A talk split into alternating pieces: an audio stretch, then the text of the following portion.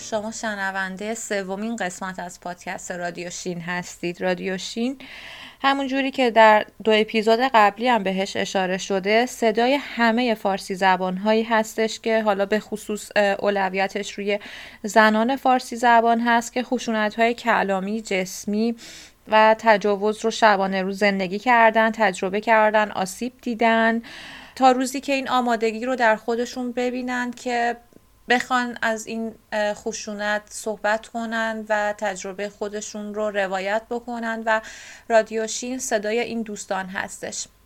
راه تماس با پادکست از دو طریق ایمیل و صفحه اینستاگراممون هستش. همونجوری که اون پایینم مشاهده می‌کنید. یه مرور کوچیک بکنیم. از روز اولی که پادکست منتشر شد. توی قسمت اول در مورد مسیری که طی شد تا این پروژه فردی که من داشتم تبدیل شد به یه کار گروهی منتورینگ شده و اصلا چجوری شد که اون ایده ای که به هر حال توی ذهن من بود تبدیل به پادکست بشه و در آخر اون اپیزود در مورد خودم گفتم و گفتم هم حتی بعدا خب بهش بیشتر می‌پردازم. و توی قسمت دوم برای اینکه در واقع مقدمه باشه برای شروع هر روایتی که آدم بخواد صحبت کنه در موردش در مورد تئوری تجاوز صحبت کردم در مورد اون جمله که توی قانون مجازات هستش و استناد میشه بر اون جمله که اصلا این یک جرم بهشت آیا تجاوز معنی داده میشه و کلا متجاوز کیه آزار دیده کیه آزارگر کیه و چه عواملی باعث میشه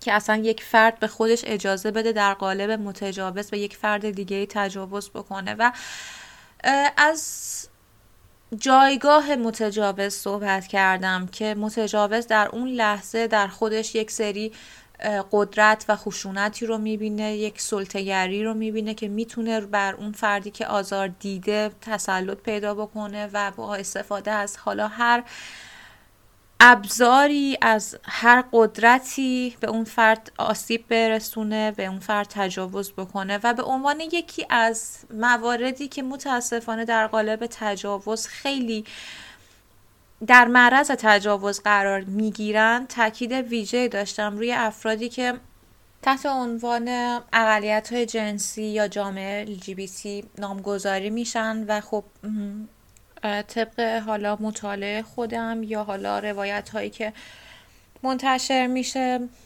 جز گروه هایی هستن که بیشتر از حالا سایر گروه های دیگه در معرض خشونت های این چنینی و تجاوز میشن.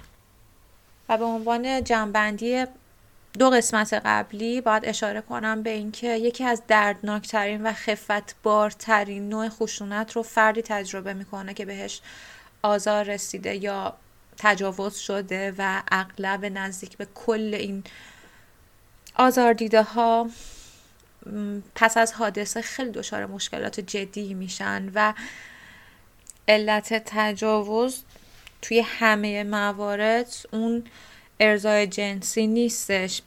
می‌تونه یه جورایی غلبه داشتن بر دیگری باشه و این غلبه داشتن شاید در یک سری گروه های دوستانه نزدیک به خودش یک جوری نشونه جذاب بودن اون فرد بشه یا در مرام فکری خودشون اینجوری باشه که خب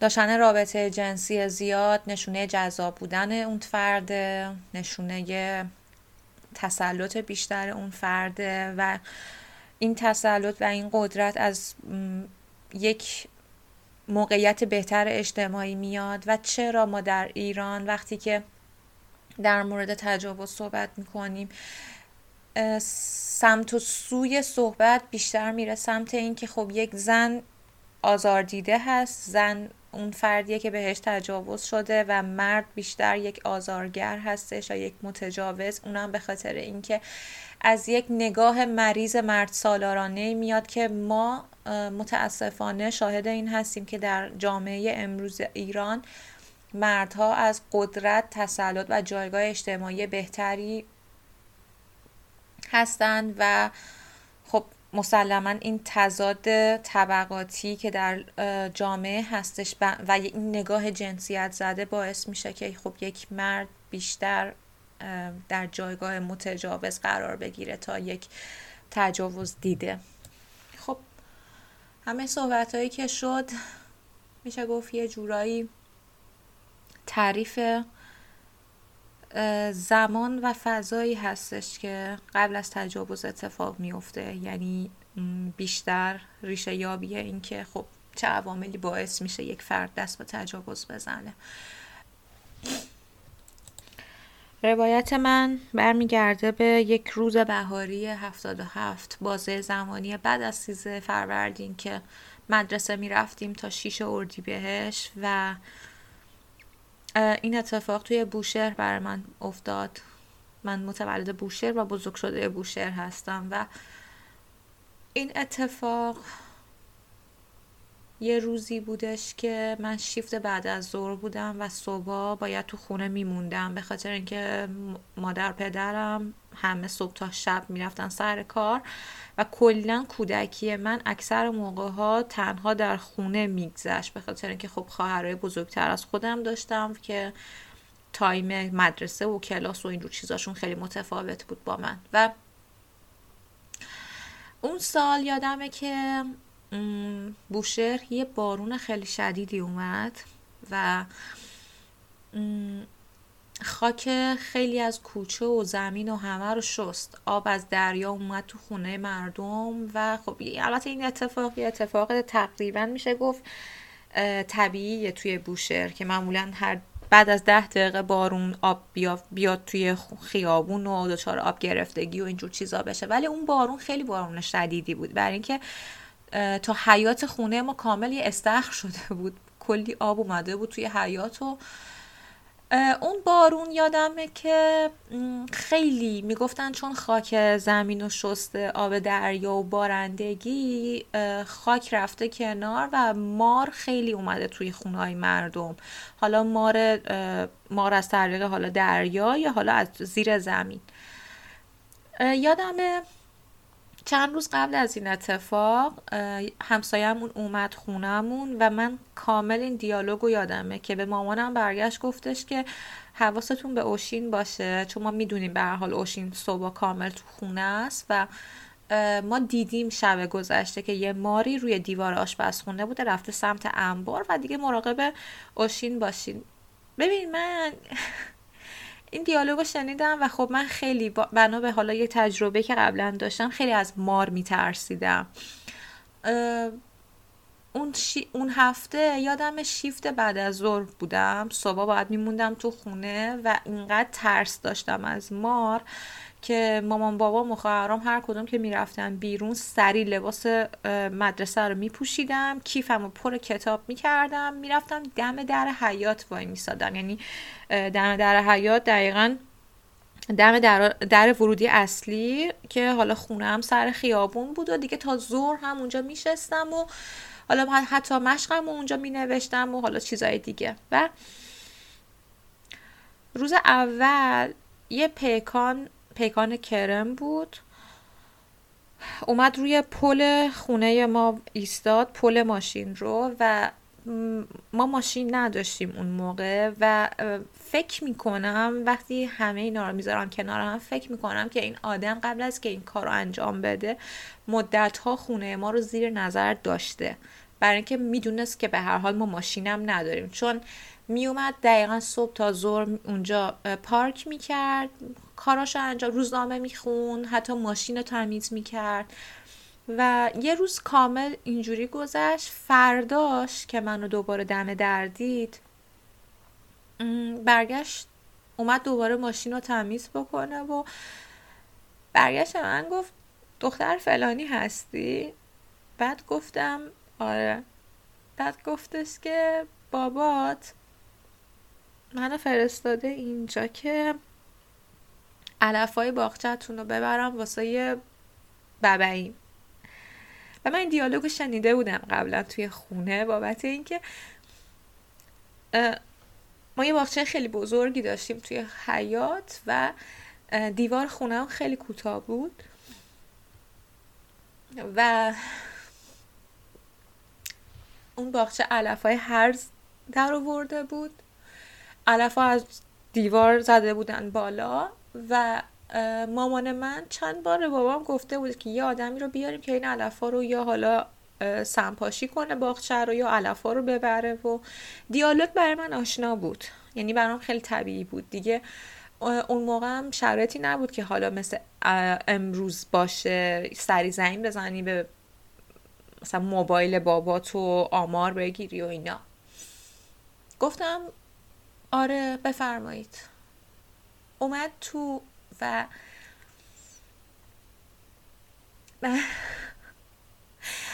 من اون موقع فکر می‌کردم که هر کی که میاد توی خونه باید مثل مامانم پذیرایی کنم. سری رفتم توی آشپزخونه که شربت درست کنم. که یک بار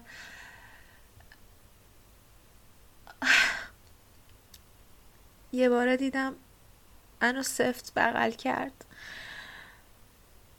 دهنم و بس و فقط یادمه که اول منو آورد روی توی حال توی اون اولین فضایی که ورودی خونه هست. اونجا خوابیدم. اونجاش لباسم رو در آورد و من فقط داشتم اشک میریختم سعی می‌کردم که یه جوری سر و صدا بکنم. یعنی مثل مثلا می‌دونی؟ صدام اینجوری بود. و این آدم ترسید. سری دوباره منو بغل کرد. منو برد توی اولین اتاق و روی تخت خواهرم. و اون لحظه فقط داشتم گریه می‌کردم. چشام بسته بود داشتم گریه می‌کردم. می‌دونی مثل توصیفی که آدما می‌کنن. از لحظه ای که تیر می‌خورن از لحظه ای که یک صدای بمب میشنون صدای یک تصادف مثل یه صدای خیلی بزرگی که دیگه یادشون نیست. و اون صدای من از یک درد خیلی خیلی بزرگ میاد. و واقعا دیگه یادم نیست تا اینکه چند دقیقه گذشت. بی, بیهست شده بودم. می‌دونی؟ یعنی یک درد خیلی شدید رو احساس کردم و بعدش بیهست شدم. دیدی مثلا یه دردی رو هی تکرار می‌کنی دیگه بیهس میشی دیگه دردی رو احساس نمی‌کنی فقط درد اولین درد رو تجربه کردی و فقط چشامو بسته بودم. داشتم گریه می‌کردم. چند دقیقه بعدش از روم بلند شد و اون لحظه ای که داشت لباسشو در می... لباسشو میپوشید فقط برگشت به من گفتش که اگه به کسی بگی من هر روز بیام و این کار رو باهات انجام میدم. من من اون روز وقتی که اون آدم رفت فقط توی حال همینجوری افتادم دراز کشیدم افتادم فقط یه در جلوم باز بود با یه عالمه لباسی که پخش و پلا شده بود. لباس مدرسم بود مغنم یه گوشه مانتوم یه گوشه. دوباره صدای در شنیدم. شاید بگم نمی‌دونم شاید فاصله فاصله یه شاید یک تا پنجاه ثانیه باشه. یک تا نهایت یک دقیقه. فکر کردم دوباره برگشته. یه دفعه دیدم مامانم اومده. و فقط تونستم با اون حالت با همه لباسام بدوم چون خیلی حالت یعنی می‌دونستم که این حالت یه حالت غیر عادیه این حالت یه حالتی نیستش که الان مامان من خوشش بیاد. چند دقیقه دیگه سرویس مدرسه میاد. من اونجوری بودم. لباسم پوشیدم. غذا نخورده. همه چیز ولو. رفتم مدرسه. فقط برای اینکه مامانم چیزی ندونه. برای اینکه مامانم اگر چیزی می‌دونست ناراحت می‌شد. دوام می‌کرد. می‌خوام اینو بگم که وقتی داشتم لیست می نوشتم که حالا این اپیزود چی بگم اپیزود بعدی چی بگم جز اون دسته آدم هایی که خیلی تو معرض تجاوز قرار می‌گیرن. افراد نابالغم بود. افرادی که زیر 18 سال هستن. و قسمت قبلی به این موضوع اشاره نکردم. برای اینکه می‌خواستم مثال خودم بزنم. به عنوان یه آدم زیر 18 سال. که که هیچی نمی‌دونست. که میترسی. که اگه که اگه مار تو خونشون نبود هیچ وقت این اتفاق نمیافتاد. اوشی یه بچه هشت ساله بود که تنهایی تو خونه نمیترسوندش که از تاریکی نمیترسی که از یه جای شلوغ نمیترسی. اوشین توی یه خونه بزرگ شده بود. که از روزی که با سواد شده بود باباش جلوش یه روزنامه میذاشت. می‌گفت آشی بخون بخون. آدما وقتی خبر می‌خونن آگاه میشن. آدما وقتی خبر می‌خونن. خیلی هوشیار میشن حواسشون به همه چی هست. هیچکی نمی‌تونه صدمه بزنه بهشون برای اینکه آشین توی یه شهری بزرگ شده بود که همه همدیگر رو میشناختن.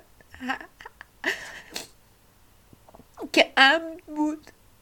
که آشین ساعت نه شب می‌رفت سوپری.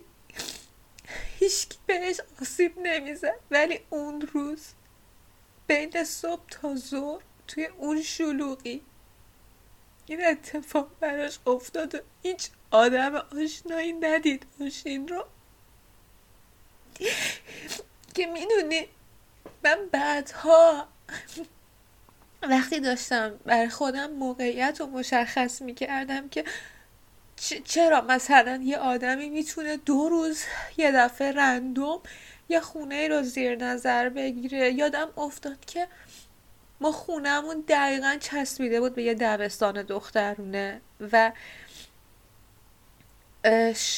با خودم گفتم شاید این آدم کمین کرده بوده برای این دبستان.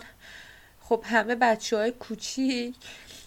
که یهو منو دیده دمه در و خب گفته که حتما دبستان یه آدمی هست دمه در بیسته حواسش باشه. این الان این آدم خیلی الان آماده تره می‌دونید؟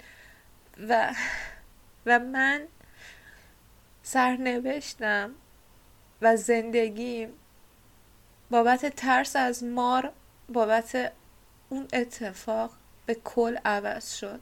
ولی شاید باهاش کنار اومدم شاید باهاش تونستم اعتماد بکنم به آدم ها دوباره برم توی یه رابطه ها توی دوستی با آدم ها توی پیشرفت کردن. شاید الان پیش شاید الان از دور یه آدمی باشم که خب تحصیل کرده کار کرده مهاجرت کرده یا حالا هر چیز دیگه ای ولی همیشه برای من تعریف در مورد این قضیه صحبت کردن در مورد این قضیه عین روز اول عین لحظه اول عین اون درد اولی که منو بیحس کرد همون حس رو دارم. من هنوز هم با توجه که با این قضیه دیگه کنار اومدم یه تغییر آدما ممکنه با این خشونت یه سری زندگیشون عوض بشه آدما ممکنه جنگ زندگیشون رو عوض کنه زلزله یه دفعه بیاد یه مرگ یه عزیزی. ولی من همیشه وقتی می‌خوام در مورد این قضیه صحبت کنم برام تازگیش مثل تازگی همون لحظه اوله. و نمی‌خوام سانسور کنم. چون واقعا درد داره چون آدمایی که تجربه نکردن خوش به حالشون که تجربه نکردن ولی تجاوز واقعا درد داره. خب بعد از یک وقفه چند روزه این قسمت رو می‌خوام با این موضوع تموم بکنم که برای من این پادکستری این رادیوشین یک تجربه کاملا جدید و اوله و اونم این که روایت می‌کنم از تجربه ها و اتفاقاتی که برای خودم افتاد حداقل به عنوان اولین مورد. در فضایی که فراتر از روابط خانوادگی و ارتباطاتی خودم هستش و همه این صحبت هایی که اینجا میشه هدفش این هستش که بتونیم به جامعه این قضیه رو برسونیم که تجاوز هم می‌تونه مثل خیلی از حادثه ها می‌تونه خیلی از اتفاقات ناگهانی توی زندگی هر کسی پیش بیاد و وقتی که یک فرد به عنوان مثال تصادف می‌کنه و توی اون تصادف رانندگی دچار خسارت های فیزیکی، مالی و حتی شاید روحی بشه کسی این فرد رو سرزنش نمی‌کنه. همه افراد به اون فرد سعی می‌کنن که یک حس خوب بدن و اون رو تشویق بکنن که حالش خوب بشه. حالا اگر پیگیری غذایی هستش اگر هر چیز دیگه هست پیگیری پزشکی اون رو به اتمام برسونه و به یک هدفی به یک نتیجه گیری برسه و تجاوز هم می‌تونه این اتفاق باشه. کسی کسی که بهش تجاوز میشه هیچ وقت نمی‌دونه که در اون شرایطی که قرار قرار بگیره بهش تجاوز میشه و با علم بر این قضیه وارد اون محیط بشه با یک فرد متجاوز در ارتباط باشه. و بله این صحبت ها و این روایت ها اینجا میشه که ما حداقل بتونیم تا یه حدی به جامعه برسونیم که بله یک آزاردیده جنسی مثل یک آزاردیده هستش در یک مسئله سرقت یک مسئله تصادف رانندگی مثل خیلی خیلی از اتفاقاتی که از دست ما خارج میشه ولی رخ میده. خب دوستان خیلی ممنون از اینکه تا اینجا شنونده صدای من بودید در رادیو شین. مواظب خودتون و سلامتیتون در ایام کرونا باشید و تا قسمت بعد شب و روزگار باشید